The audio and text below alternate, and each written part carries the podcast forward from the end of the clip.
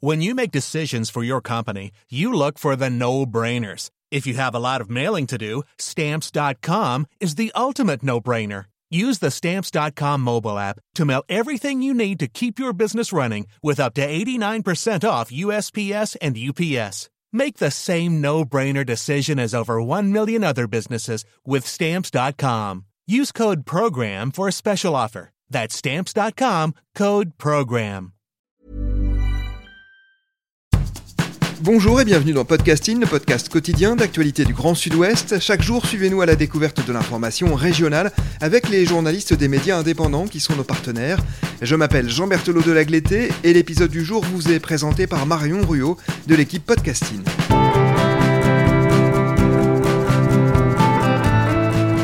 Aujourd'hui, nous avons choisi un article du média partenaire La Clé des Ondes.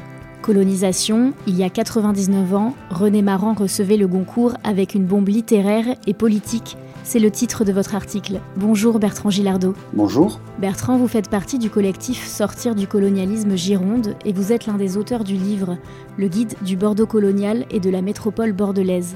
Un abécédaire de 250 pages qui raconte l'histoire de Bordeaux à travers des noms de rues, de voies. L'ouvrage répertorie plus de 200 noms qui ont contribué à la construction de la France coloniale. Avec vous, Bertrand, on s'intéresse aujourd'hui à l'écrivain René Maran. Qui est-il? Il y a euh, une formule, on pourrait dire que c'est un écrivain anticolonialiste. Bon, vous avez fait le, rapport avec le, guide euh, du Bordeaux colonial. Il a donc une place euh, qui porte son nom dans le quartier de Bacalan. C'est un des rares anticolonialistes d'ailleurs qui porte un nom sur Bordeaux. Bon, par ailleurs, c'est un écrivain, un poète, un journaliste littéraire et de radio également du euh, début du XXe siècle. Il est peu reconnu aujourd'hui, alors que pourtant, en 1921, lors de l'apparition de son roman Batoila qui obtiendra le prix Goncourt, il aura une grande notoriété, une notoriété qui sera euh, aussi due au fait qu'il est noir, et c'est donc le premier euh, prix Goncourt noir, et que son roman est violemment anticolonialiste, ce qui, à l'époque, dérange beaucoup. Quel lien a-t-il avec Bordeaux? Bah, c'est un lien fort, hein, parce que c'est, c'est le lien pour lui de sa formation, de sa jeunesse. Alors il se trouve que ses parents qui sont guyanais, même si lui est né à Fort-de-France, euh, son père est également administrateur colonial, comme lui-même il le sera, et donc il s'en va au Gabon en poste, et il laisse, il laisse leur fils euh, sur Bordeaux, où il est à ce moment-là euh, interne, d'abord au lycée de Talence, puis après au lycée Michel Montaigne à Bordeaux. Euh, il s'intéresse beaucoup à la littérature, et il veut être écrivain, pardon, et pour cela il va euh, s'inscrire à la fac de lettres, mais il va bifurquer vers le droit pour des raisons essentiellement, euh, on va dire, matérielles. Après Bordeaux, il poursuit des études à Paris avant de travailler en Centrafrique. Quel est son parcours universitaire et professionnel? Oui, alors son parcours universitaire est quand même essentiellement bordelais. Hein. Il finit simplement ses études de, droit à Paris euh, et très vite, euh, dès 1912, euh, il a alors 25 ans, il va être nommé comme administrateur colonial sur le territoire de Lubangui-Chari, qui est l'actuelle Centrafrique d'aujourd'hui. Cette expérience en Centrafrique va se révéler fondatrice et traumatisante. Pourquoi? Oui, c'est exact. Alors fondatrice d'abord, parce qu'on peut supposer, on peut même être sûr que c'est là qu'il va construire véritablement et se rendre compte de son anticolonialisme, qui sera un, combat important de sa vie. Il va y développer aussi ses qualités d'écrivain, mais il faut savoir quand même que quand il arrive en Ubangui Chari, euh, il a déjà rédigé un roman un roman qui s'appelle Jogoni, un roman dont il y a une espèce de sous-titre qui sera donné après et qui dit euh, euh, Jogoni ou ce roman qui faisait peur à son auteur. Alors, Gioconi paraîtra euh, à titre posthume cinq ans après sa mort en 1965, et en fait, ce roman traite déjà des rapports coloniaux, mais la critique anticolonialiste dans ce roman est beaucoup plus euh, sous-entendue, beaucoup plus implicite, et on peut penser à ce moment-là que euh, Maran, avec ce qu'il vit directement, eh ben, se reconnaît plus dans, dans. Il va donc rédiger ce fameux roman Batouala, qui lui prendra cinq années, et qui lui est farouchement anticolonialiste. Elle est traumatisante cette expérience aussi parce que là on se trouve dans une situation pire que paradoxale puisque Maran va se retrouver en position à la fois de colonisé et de colonisateur. Il est colonisé parce qu'il est noir, il est colonisateur parce que en tant que fonctionnaire de l'État il va appliquer des choses qu'il ne croit pas, la règle coloniale, à, à des noirs. Une feuille et un stylo apaisent mes délires d'insomniaque, loin dans mon exil, petit pays d'Afrique des grands lacs.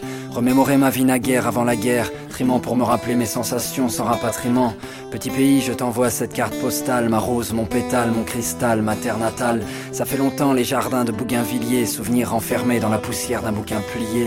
Sous le soleil, les toits de tôle scintillent, les paysans défrichent la terre en mettant le feu sur des brindilles. Voyez mon existence avait bien commencé, j'aimerais recommencer depuis le début, mais tu sais commencer. Et nous voilà perdus dans les rues de Saint-Denis. Avant qu'on soit sénile, on ira vivre à Guissény, on fera trembler le sol comme les grondements de nos volcans. Alors petit pays, loin de la guerre, on s'envole quand?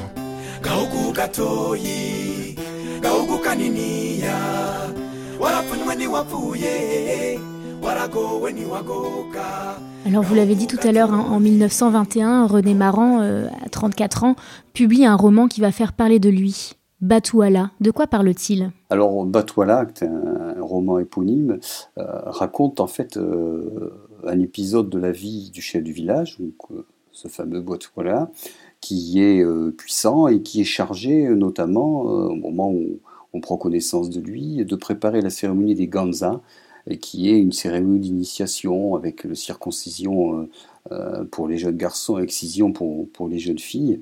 Parallèlement, euh, il vit une histoire amoureuse avec sa femme.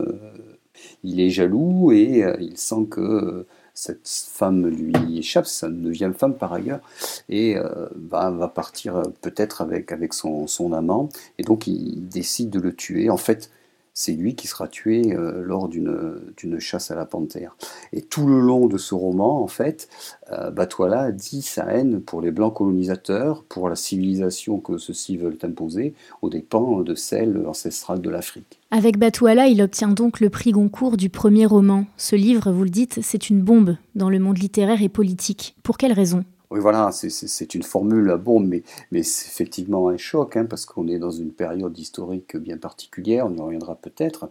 Et donc le, choc, euh, la bombe, c'est que euh, voilà quelqu'un qui arrive, qui fait pas partie des cercles, euh, qui est noir, qui va donc être récompensé par, par ce prestigieux prix Goncourt. Et surtout, je dirais, ce qui est important, c'est le contenu, parce que le, le roman Batouala, c'est un roman où le personnage principal les personnages secondaires, le point de vue est celui de l'Africain. Et la culture qui est magnifiée, c'est la culture africaine. Donc ça, c'est un, choc important dans l'idéologie colonialiste de l'époque. Dans quel contexte politique lié au colonialisme se trouve-t-on au moment de la publication du roman de René Maran c'est ce que je disais, c'est une époque où le colonialisme, on va dire, entre guillemets, bat son plein. C'est l'époque où l'Empire français se développe, on est au sortir de la Première Guerre mondiale, les troupes euh, africaines ont fait euh, leur travail, entre guillemets, hein, sont battues, et à cette époque-là, euh, les troupes africaines sont les fameux tirailleurs sénégalais, sont, installés sur le territoire de, la Rhénanie. Alors il y a une campagne de presse euh, extrêmement violente qui est animée par un certain euh, Trotman, qui est un médecin et aussi un écrivain, euh, qui dénonce Batouala comme un véritable outil de propagande anti-française. Donc dans, cette analyse, on met à côté la dimension narrative, épique, poétique, ethnique du texte, au profit de ce qui serait une dénonciation euh, de son atteinte euh, aux intérêts français. Euh, Trotman n'hésite pas à dire de, de Maran que et de Batouala que Batouala c'est un pamphlet d'un nègre raciste qui exprime sa haine des Blancs. Et lui, il fait, ce fameux Trotman, il fait une distinction entre le nègre qui serait euh, le primitif et le noir qui lui euh, aurait acquis une civilisation grâce au colonialisme. Alors il est défendu quand même marrant, il est défendu notamment par, euh, par Bocquet qui était son premier éditeur, parce qu'il a édité de la poésie notamment dès 1909 et 1912 dans la revue Le Beffroi, et lui, Bocquet va partie de ceux qui défendent Maran, et lui il dira de Maran et de Batouala, surtout le Maran, que c'est euh, quelqu'un qui est sûrement africain de nature, mais qui est culture française. Il faut savoir aussi qu'à cette époque, euh, euh, les gens, la plupart, la plupart des gens voient le colonialisme comme une extension de l'Empire français. Dans un paradoxe, hein. on est en République et on parle d'Empire, donc c'est quelque chose de plutôt glorieux. On, peut dire que la plupart des gens euh, ont vis-à-vis du colonialisme une espèce d'exotisme. On n'a pas l'impression que les gens savent qu'il se passe des choses terribles euh, dans les colonies. Alors ça, c'est une grande partie de la population. Il y a une autre partie de la population qui savent sûrement qu'il s'y passe des choses pas terribles, notamment du point de vue de la violence, mais qui, ne disent rien. Et puis on a la minorité, celle qui est agissante, hein, ce parti colonial qu'on va trouver, euh, quelles que soient les, références politiques, qui eux savent très bien euh, comment ça se passe. Et d'ailleurs, ils sont acteurs de ça. Ils n'hésitent pas à envoyer des troupes et à, casser les vieux et à casser les, les, éventuelles révoltes, qui eux savent et puis euh, sont pour le colonialisme, pour le développement de l'empire français.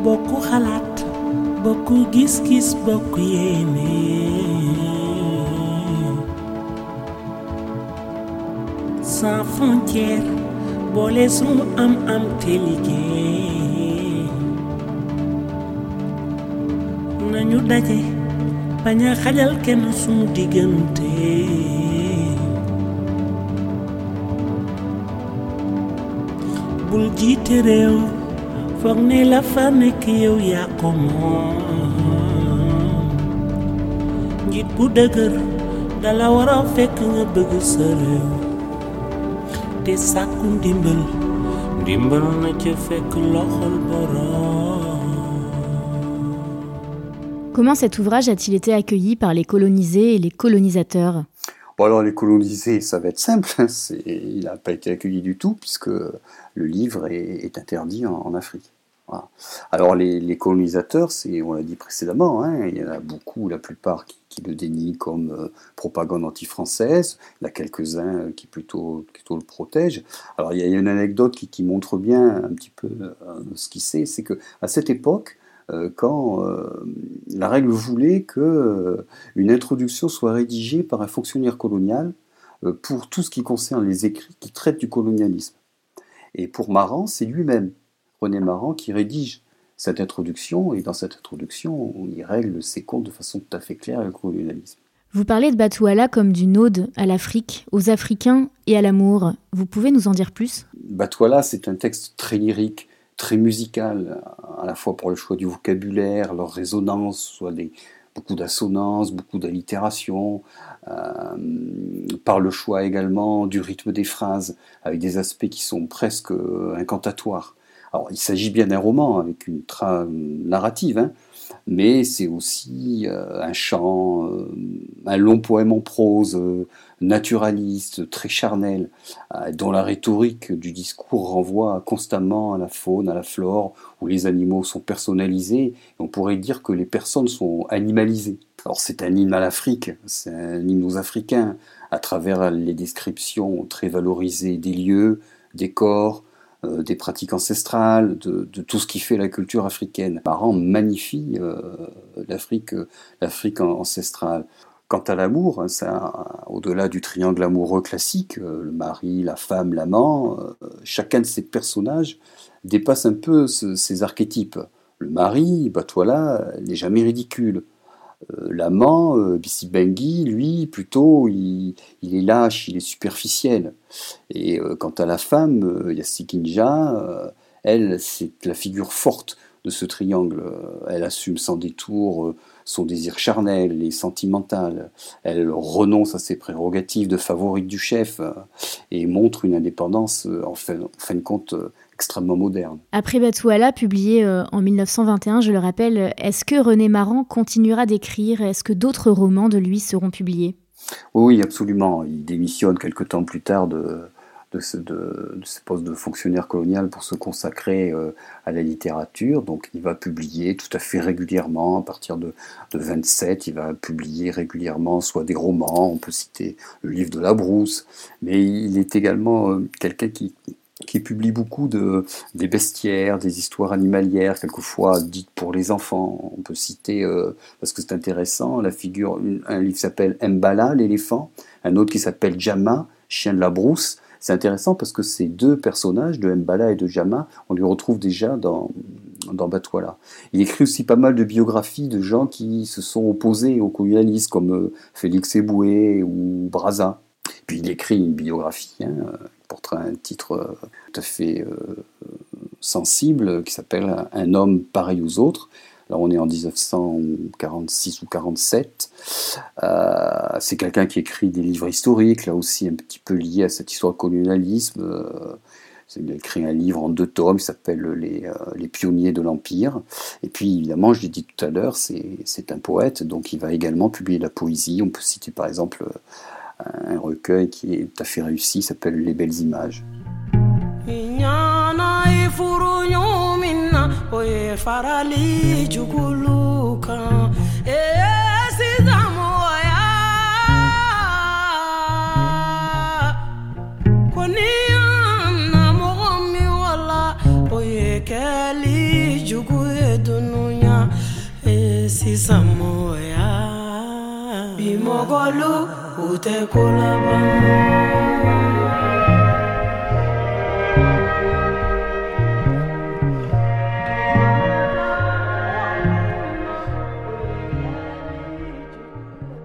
comment se fait-il que René Maran n'ait pas autant marqué les esprits que Léopold Sédar Senghor ou Aimé Césaire, deux écrivains d'ailleurs que vous mentionnez euh, dans votre article? Eh bien, je ne sais pas. C'est un peu mystérieux. Peut-être que euh, était-il euh, un peu introverti par rapport à ces autres personnages. Il est, quelqu'un de modeste. Il est moins, on dirait aujourd'hui qu'il est, qu'il est moins présent médiatiquement. Il est absent du mouvement de la négritude. Il est absent de la politique. Il ne faut pas oublier que Senghor, il va être député. On a des présidents du, du Sénégal, que Césaire va être maire de Fort-de-France. Ces deux personnages sont très visibles, ce qu'on n'est pas marrant. Alors est-ce que vous diriez, euh, justement, vous venez d'en parler, que René Maran est un précurseur du courant littéraire et politique de la négritude créé durant l'entre-deux-guerres et qui rassemble des écrivains francophones noirs? Oui, alors c'est une question un peu ouverte. Alors il y a beaucoup d'éléments qui, qui, qui, laissent à dire qu'effectivement c'est un précurseur de, la négritude.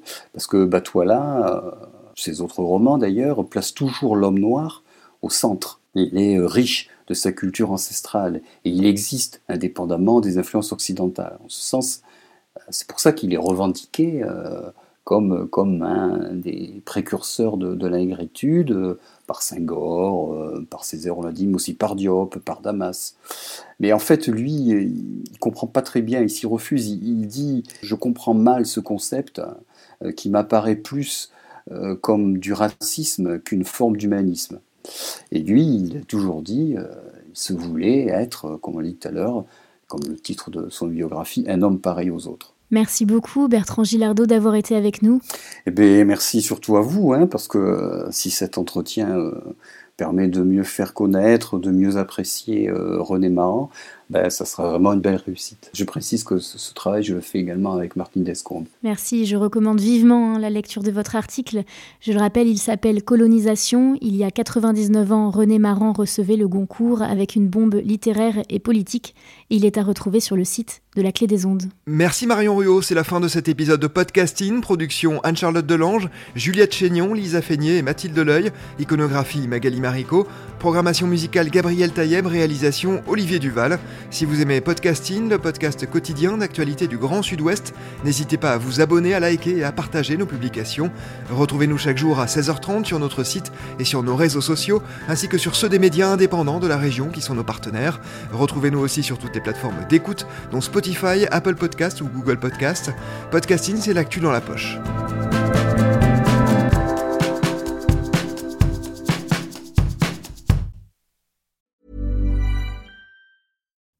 When you make decisions for your company, you look for the no-brainers. And if you have a lot of mailing to do, stamps.com is the ultimate no-brainer. It streamlines your processes to make your business more efficient, which makes you less busy. Mail checks, invoices, legal documents, and everything you need to keep your business running with stamps.com. Seamlessly connect with every major marketplace and shopping cart Schedule package pickups and see your cheapest and fastest shipping options from different carriers with rates up to 89% off USPS and UPS rates. And with the stamps.com mobile app, you can take care of mailing and shipping wherever you are. Make the same no-brainer decision as over 1 million other businesses with stamps.com. Sign up with code program for a four week trial, plus free postage and a free digital scale. No long term commitments or contracts. That's stamps.com.